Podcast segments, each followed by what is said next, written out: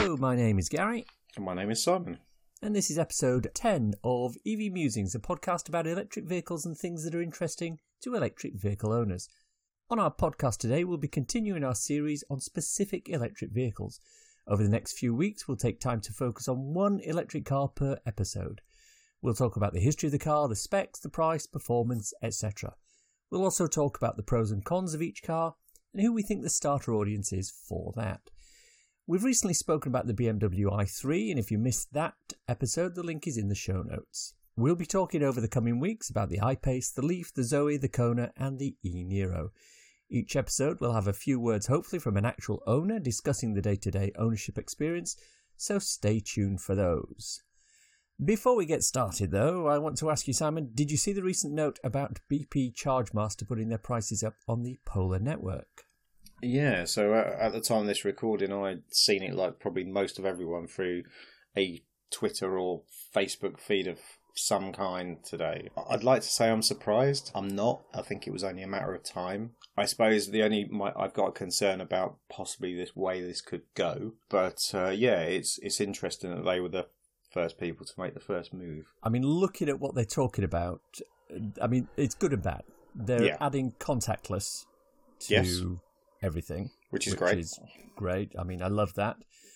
I love the fact that they've also got the 150 kilowatt charger pricing structure and that you can get that on Polar Plus. Yeah, and it's not great. actually that bad. It isn't, but you know, if you look at it in terms of the change from what we've got at the moment, you know, Hmm. For example, let's say we take 20 kilowatt hours of energy into your i3. On Polar Plus at the moment, that will cost £2.16. pence. Yeah. In future, on contactless, it will cost £6 on the 50 kilowatt chargers. And for the 150 kilowatt chargers, it will cost £8. That's a hell of a big jump between the current prices and the potential future prices just for the privilege of contactless. Yeah, I, I, I kind of, I suppose, I was expecting this coming from the 150 kilowatt upwards at some point because we've we've always had what was known as the luxury of 50 kilowatts, and that was you know that was amazing, wasn't it? Um, But yeah, it, I, I don't know. There was something about it that kind of gave me the feeling that as soon as these big mega kind of fast charging things came along, that that's when we'd see the price hike. I was surprised, I suppose, that I saw it from them first. I was I was expecting someone like Shell or you know some of these ones where they're they're predominantly on the four forecourts, which I suppose this is what this is targeting. Some of these 150. So overall, this strikes me as being a little bit too much all at once. Personally, I think that, you know, with my Soul, the chances of me using a 150 kilowatt charger more than once, other than as a novelty, will be quite small because at the, even now I rarely spend more than 15 or 20 minutes at a charger anyway. yeah, And with the charging curve on my Soul, the 150 kilowatt speed, you know, I'm not going to hit that too often. I mean, I'm, I'm only going to hit a maximum of 80 anyway because that's all my car can take. But yeah, you know, I'm only going to be up there for a few minutes before it starts to tail off anyway. So, you know, when you look at drivers of larger battery vehicles, you know, the I-Pace and the Kona, this could dramatically increase their charging costs quite considerably over a month. You know, we've always said on this podcast that the current low rates for charging, they're unsustainable if we want a larger rollout of infrastructure. And this is simply those market forces in action. It's not welcome, but it certainly isn't unexpected. indeed. Now, on to our featured topic. Imagine you haven't yet bought your new EV. You're still looking at buying, but you've made your mind up that an EV will be the next car. How do you decide which one to buy? Well, as we've said before, each choice is different and obviously personal. But what we want to do over the next few weeks is to look at the major EVs currently for sale on the market and talk about each one individually. At the end of the series, we'll compare them all in a review where we identify the market segments that EVs currently fill and, more importantly, where these gaps still exist.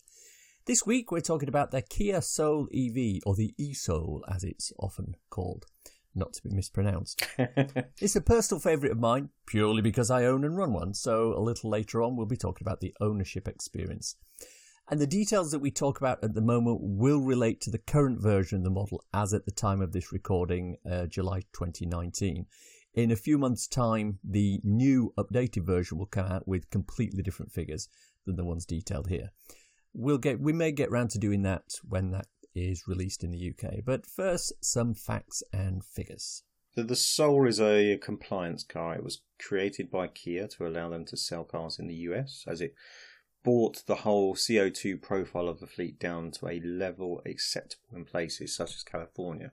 But I don't let that fool you, it's actually quite an accomplished little vehicle. It is indeed. The current version has a 31.8 kilowatt hour battery with 30 kilowatts usable. The 2020 year model, which it's actually available in parts of Europe but not yet in the UK as of July 2019, will have the same running gear as the e Niro. In other words, a 39 kilowatt hour battery usable or a 64 kilowatt hour battery usable. In the UK, the 31.8 kilowatt hour Soul comes in three colour schemes blue with a white roof, otherwise known as the Smurf, white with the light blue, blue roof, otherwise known as the Nurse, and the silver grey, which is the boring option that I've got. On the continent, there are other colour schemes available, and this does bring up a point about the Soul that annoys me, and we'll get to that later on. So let's look at the price. So the 2018 Soul, which is £26,000, uh, 2020 Soul, 39 kilowatt hour at £28,000. That's uh, for a 25% bigger battery. And then we've got the 2020 Soul 64 kilowatt hour, and that's £33,795 for over double the battery. So um, this price range is high for what you get on the basis of the price maximum range it works out at 226 per mile for the 31.8 kilowatt hour model. The newer model works out around £146 per mile based on the estimated 230 mile range from the 63 kilowatt hour model. In reality, this range will be much higher.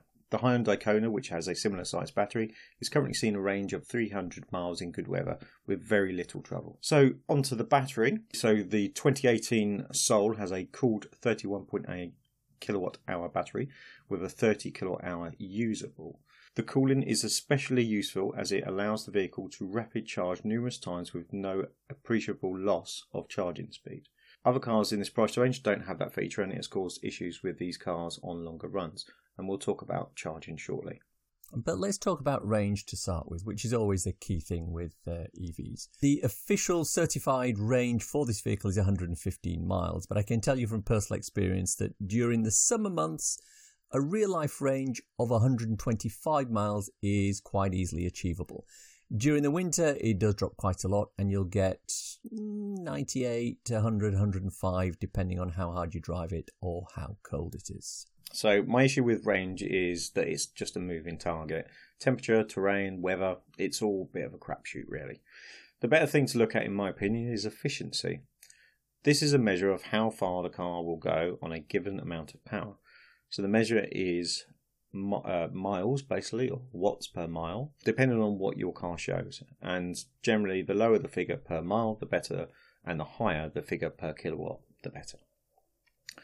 Energy consumption.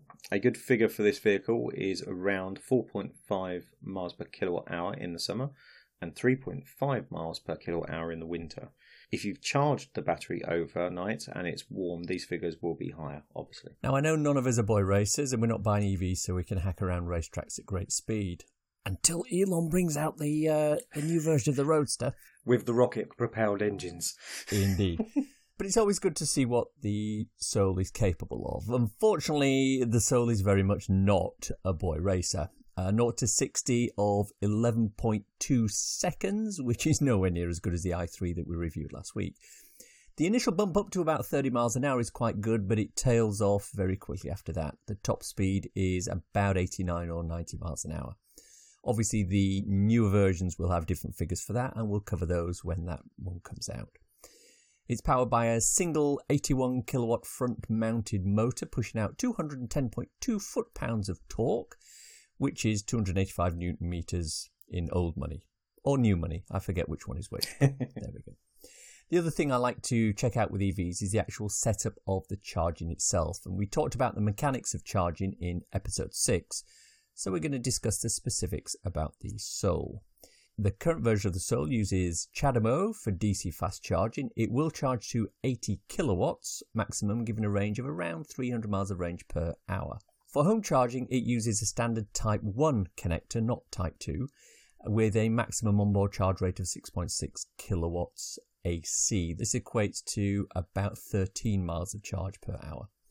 The charging curve is quite aggressive on high speed charging, with the top rates experienced up to around 75% state of charge and then the figure dropping down shortly after that. The secret that this car has is that despite having a similar battery size to the 30 kilowatt hour Leaf, the battery cooling and the charge curve means it can charge to a given state of charge a lot quicker than the equivalent Leaf car. In fact, it's superior to the 30 kilowatt hour Leaf in quite a lot of ways. It's not perfect, however, and we'll get to that in a moment. From an equipment point of view, this is military well spec'd. Cruise control, but not adaptive, air conditioning, a nice speaker system, heated seats, heated steering wheel, and flashy lights that illuminate round the front speakers in time with the beat of the music. Apple CarPlay and Android Auto come as standard, and the screen is clear, well lit, and big. One big thing that this vehicle has uh, that puts it head and shoulders above the 30 kilowatt Leaf is that it has battery cooling. When charging at 80 kilowatts, this is essential. It also has an onboard heat pump which heats the vehicle quicker in winter than using a normal capacitive heater. This saves battery too. There are one or two little design quirks with this vehicle. There is no app for it. This means you have to set the preconditioning using the onboard system settings while you're actually sitting in the car. It's not a problem for first thing in the morning in winter, but when you're sitting in a nice air conditioned office in summer and you know you're getting into a hot Kia Soul in 30 minutes to go home, it would be really nice to start the air conditioning and have the car cool when you get in. In the US version, and presumably the Korean version of this car, there is integration with an app, but outside these two countries, there isn't. Even Canada doesn't have the app. Seems like a prime opportunity for someone to come in and sort this problem out. In fact, the UK spec for the Soul is rather limited when it comes to certain aspects. The North American spec has a panoramic sunroof and heated and ventilated front seats. The European spec has similar and a larger range of colours to choose from. The UK spec has just the three colours we mentioned earlier, no sunroof, and only heated seats but not ventilated or cooled. There are a few switches and buttons that are positioned weirdly. For example, if you want to switch off the heated steering, the button is on the driver's side of the steering wheel, but it's actually obscured by the steering wheel itself. Thus, you need to take your eyes off the road, crane your neck around to the right to see the button to actually switch it off. Those of you who listen regular to, regularly to this podcast will know that the next item pleases me tremendously. It has an analog button to open the huge glove compartment. I'm pretty sure there are a community of borrowers living in mine. It's that cavernous. There are funky coloured lights around the speakers, as we mentioned earlier, they look really good, but they don't really serve any use unless you're thinking of holding a disco in your car, and they're a bit of a waste of time and money from that point of view. The gear lever is an old fashioned physical gear lever. There's no buttons to press or knobs to switch or levers to pivot as more some of the more modern EVs have got. The reversing camera leaves something to be desired. It's fairly low resolution, a very wide angle, so it does distort distance a lot and it gets obscured very easily in bad weather to, due to the airflow over the box shaped rear. Similar vehicles in uh, in terms of range and price Nissan Leaf 30 and the Renault Zoe R1. Yeah, I think that's a, a fairly good uh, comparison. Yeah. So, in summary, the current Soul EV quirky car with looks that can divide people. It's a little bit Marmite, you love it or hate mm. it. It's got huge headroom and storage space. It can charge quickly, it's comfortable, and it's very cheap to run. The design can put many people off, but almost without exception, Soul owners love their cars. Let's wrap it up by seeing if there's some cool EV or renewable thing you've come across that we can share with our listeners.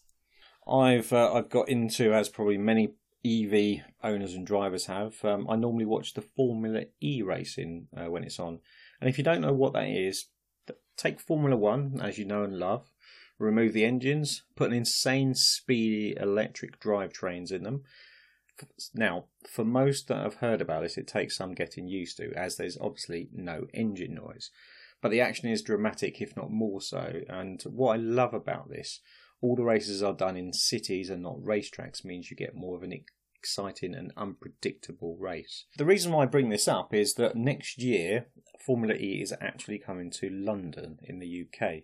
I've registered my interest for the tickets and should be a lot of fun. And we'll put the details below if you want to do the same, but it should be an absolute blast. And I believe there are two races they're running on consecutive days. Yeah. It's the last two races of the season next season.